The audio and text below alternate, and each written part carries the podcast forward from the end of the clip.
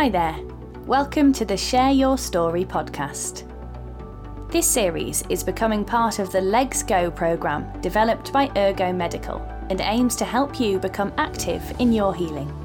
These are real and inspiring stories from leg ulcer patients. Why? Because you're not alone in your journey to healing.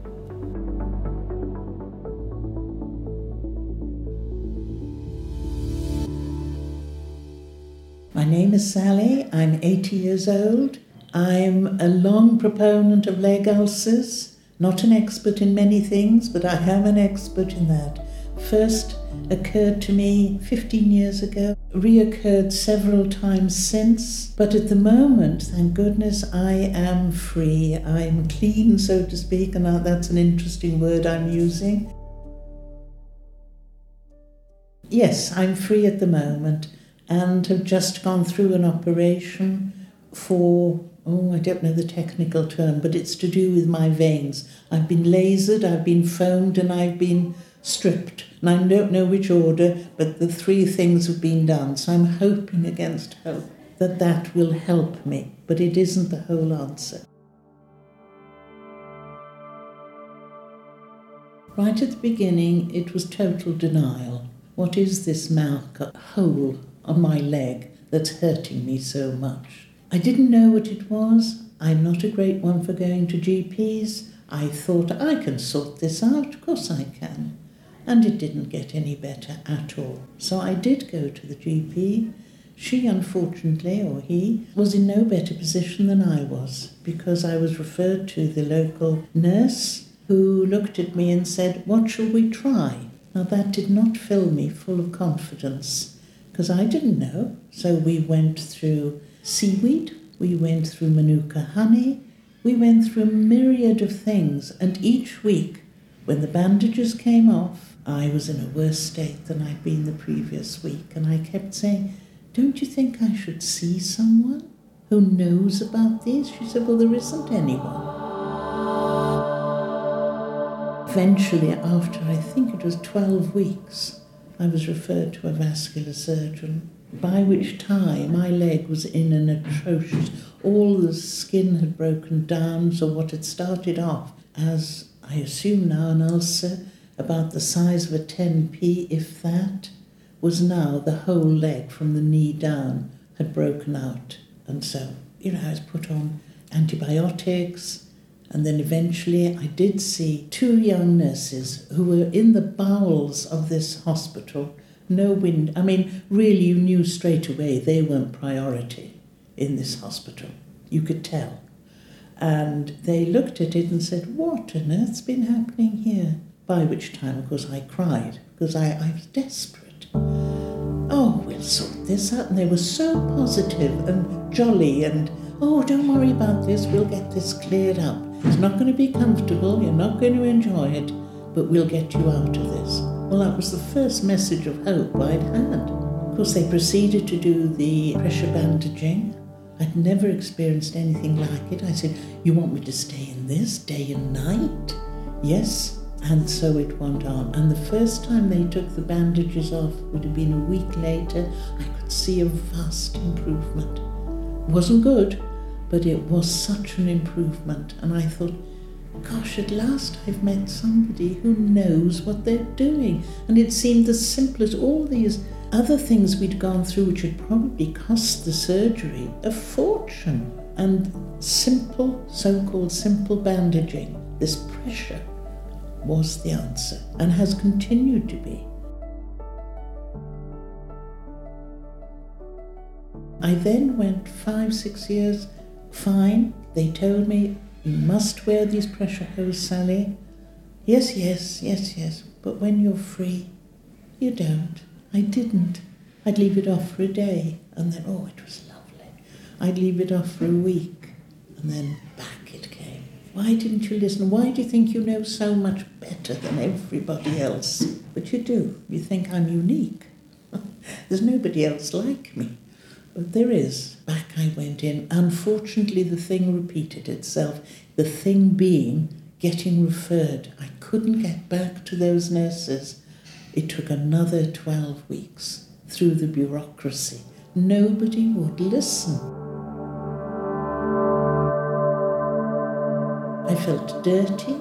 I felt guilty. I thought, well, it's my fault. I've done this. If I'd done what I'd been told, and to a certain extent that's true. But the attitude was, oh, well, you didn't wear your stockings. You're not doing what we're telling you. You need to get some weight off. You need, and this is a continuous thread throughout the whole. I think I've had four bouts, so to speak, of um, leg ulcers. I must admit now the third time I paid, unfortunately, to go and see a vascular surgeon.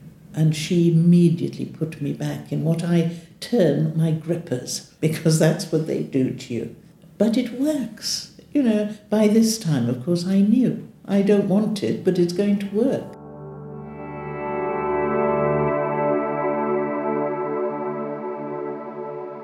The inference was once we get this cleared, oh, good, Sally, off you go.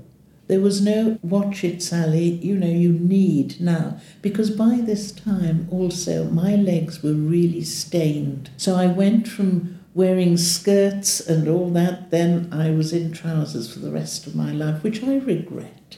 Because I'm sure if the proper treatment had been given initially, that staining may not be there. I don't know. At my age now, it isn't that important. When I was much younger, 15 years ago, it was important. I was still working. I was parents, whether I like it or not, is important. And I want to be like everybody else. You know, in ordinary tights or stockings or whatever it was. And the ones I was wearing, there was no way they were ordinary. You know, you couldn't get away with it. Uh, whereas having the confidence I should have done and should have been encouraged to, I didn't feel like that. I wanted to hide away, pretend it wasn't happening, never mentioned it. As I've said to several people, it's not the sort of thing you talk about at dinner. You can talk about your broken arm, you can talk about uh, a heart problem. You don't bring your ulcer related legs to a dinner table, it's just not on. I've never been told by anyone else, oh gosh, Sally, I had that. Never had it admitted to me. Never. I know people who, underneath their voluminous skirts, are bandaged up to the hilt. Not correctly, in my my opinion, but the district nurse is calling and dressing it. I'm sure very competently, but it won't get rid of them.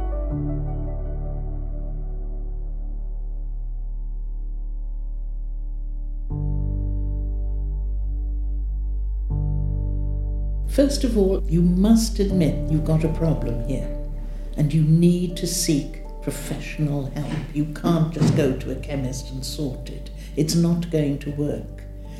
But also to encourage them because when you're going week after week eh, being bound up, you think, I'm never going to be free. But I'm an example. Yes, you can. But you have to have a fairly positive attitude. I don't like the last time I had it but I was in a much better frame of mind. This will go, Sally, but you have to have goals. No you're sitting at home feeling sorry for myself. I have to be part of the healing process. I can't do anything with my leg because that's just there and they're seeing to it. But what is it I can do? I must walk more. I must exercise more. In my case, I've learned to swim because I thought to myself, what is it I can do where I'm weightless?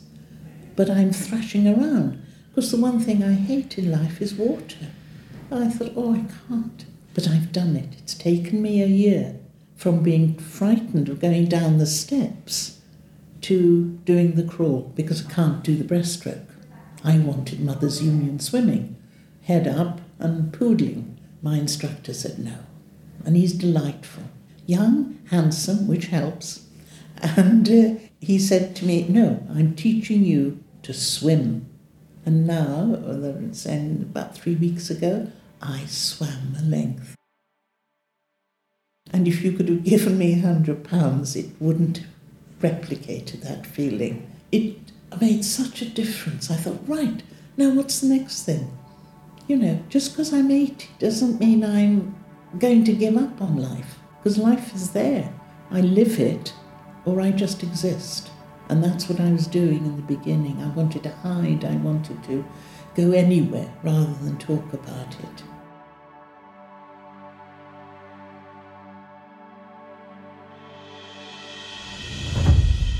The darkest time was when I wanted to give up, and I mean that in all senses of the word.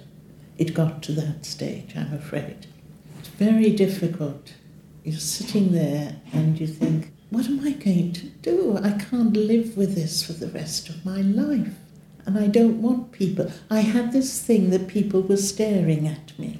Of course, they're not. They're not interested in you. But at that time, because you're so obsessed with it, you think everybody's looking at you and wondering what it is that's wrong with you with these bandages. And people have this preconceived idea that if you're overweight, at a certain age, oh, it's pure neglect. And it wasn't neglect. There was a weakness in my veins. That's what it should have been explained to me. Not you're too fat or you should be doing X, Y, or Z.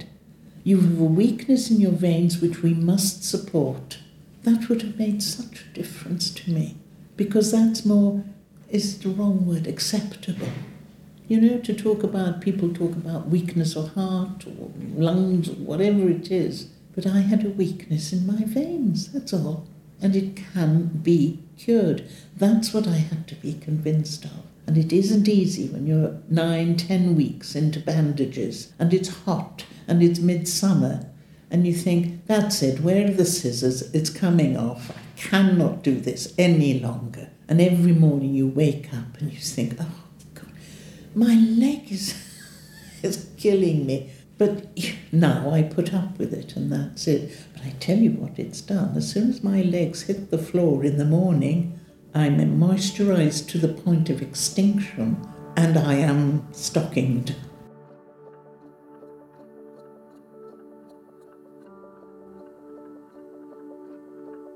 Was there anybody around that gave you that encouragement and hope? Yes, it was a, a, medical person. It was the first vascular surgeon that I went to see. And she was a little scrap of a thing. And she said to me, Why are you so upset about it? Because I was, I was in tears. She said, You know, we can do something about this. It's been neglected, were her words. Not, we haven't gone down the right path yet, but we can. It can be retrieved. And it was that thought, God, somebody actually believes me. You know, and I am prepared. I do realize that in any situation like this, it has to be a two way thing. I can't just sit there and say, look, there's my leg sorted. I have to participate in this. It's got to be a two way contract, which I've had here, you know, my latest uh, clinic.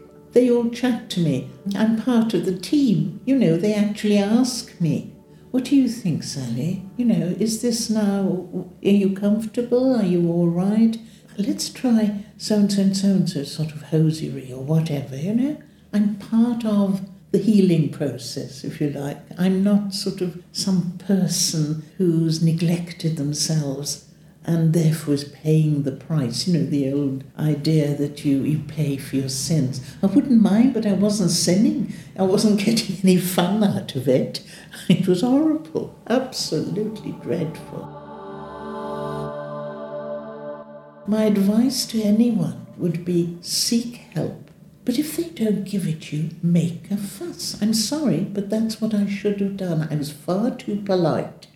These are the professionals I know nothing. Let's, you know, listen to them. But in fact, the professionals didn't know a lot more than I did. Not in the clinics, not in the specialist treatment place, but you can't get there. And even now, I mean, when I had my last bout, which was in April, I cheated. I rang this clinic straight, direct. It's Sally again. Oh, hello, Sally. Within eight days, I'm in, I'm being seen to. Whereas if I'd gone through the GP, I would not have done it because they don't want to know. I have asked on the patient's participation group how many people have we got in the surgery who are suffering from leg ulcers. May not be the only thing, but who are being seen by this practice or the district nurse or whatever. Oh, we don't keep those statistics. And I now am a nuisance. And I say, it's all done digitally, you can tell me. I'm not blaming anyone, for goodness sake. I don't want the blame game. I want people to be made well. And in fact, it'd be cheaper to do it, to get a nurse. It's rare, I think, to find a practice that will allow their nurses to go away for eight weeks, but they have to release them, which costs them money. But in the long run, it'll save them. Never mind the well being of their clients. If I had had somebody do to me what I can now insist is done, my life would have been so different.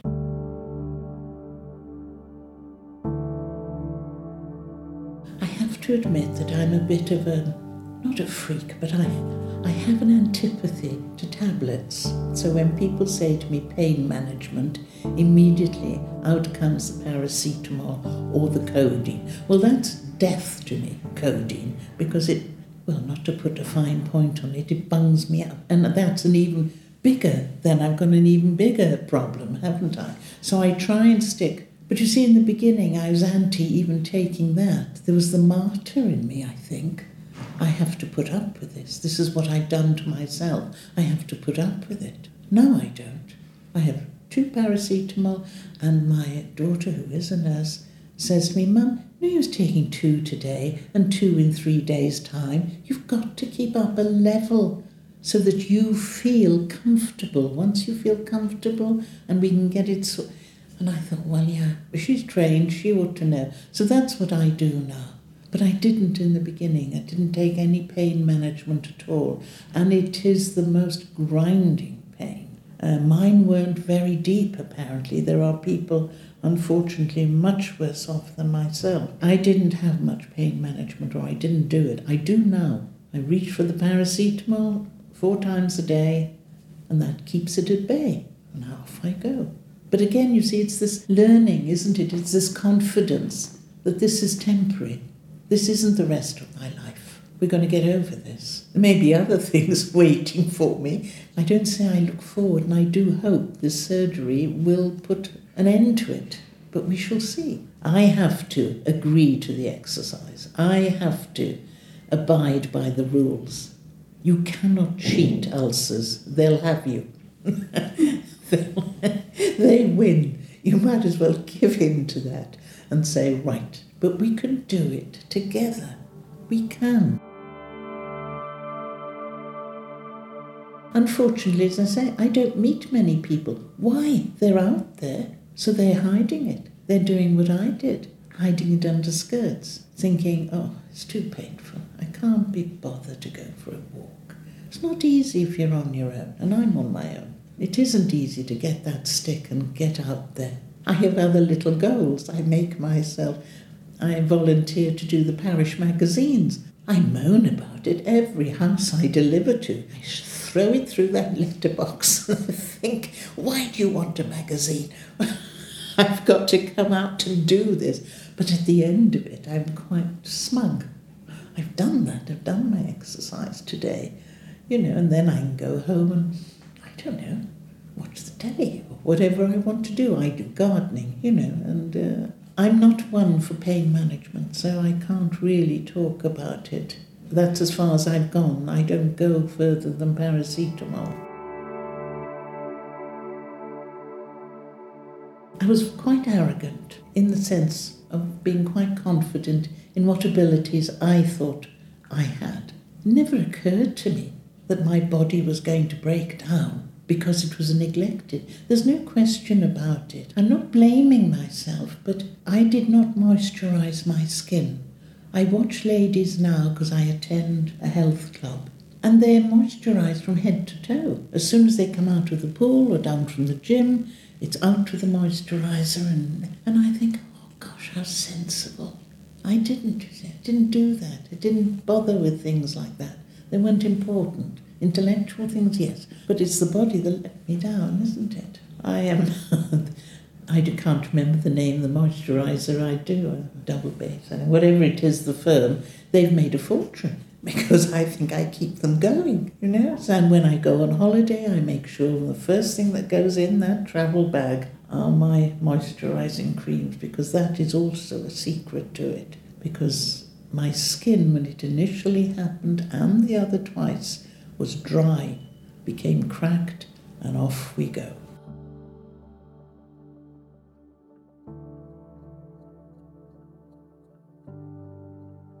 most things, it's to get the information out there, not in jargon terms. It has to be simple to the point. You very kindly sent me some information, which I must admit, it's 13 pages long. I did plough through it. But if I was a busy mum or whatever, I wouldn't have done that. You know, I had no concept of moisturizing my body my face, for goodness sake, and that wasn't going to break up. Well, I don't know. Do you have face ulcers? I don't know. But, you know, I should have been more aware because if I think about it, you see, my grandmother had leg ulcers, but we never talked about it. Why is Mungi's leg always up? Shh, you don't talk about things like that. My aunt had it, and I looked after her until she died. I'd say to her, Auntie Megan, you really should go and I know you can. No, no, no, you leave it. It's all right. I can manage. You know, and it's just saying to things like, get information out there. It's like, well, forgive me for saying this perhaps, it's a bit like AIDS. When AIDS first came, oh, God, you know, mustn't have a teacup, you mustn't touch anyone, you mustn't do it. And as more and more information became now, Thank goodness we can talk about it. I'm not putting leg ulcers in the same category, but how many people do you hear talking about them? You don't. And yet, I read statistically that there are tens, if not hundreds of thousands of us suffering in varying forms. People must be aware themselves what these leg ulcers, I, I assume, can they affect any age? I mean, I don't know. I, I don't know that. It's not the domain of the old, is it? Very, very important that we don't let people think, oh, it's oh, she's old. Oh, she's all right. She's not going anywhere at 80 anyway. Well, you know, why, why worry about that? She's clean, she's tidy, she's sitting there. Well, there's a heck of a sight more to life than that. There is help out. You may have to be persistent. If not you yourself, your family. Insist that something is done. As I say, enter this contract with your surgery. I don't know what to do. If you don't know what I'm doing, for me, that's what a general practice is. You pass me on and pass me on quickly. Quickly is the thing, time is the thing. If I had been seen sooner, than an expert would have sorted me out. So don't despair. There is help out there, but you may have to fight for it. There's only a limited resources available. You've got to fight for your little bit. It's as simple as that. And I think the more people that are aware, then perhaps things will improve because it is there. There is this clinic now that we're in. Superb service here. Couldn't be better. How many people know about it? No. So that's it. My call would be get out there, insist that something is done. Don't settle for second best, but enter the contract yourself. Entering the contract will make you feel so much better. You're part of the healing process. You're not just sitting there giving a leg to someone or whatever it is bit of you. You know, you're part of it, and if you're part of it, you'll take part. And that would be my message to anyone.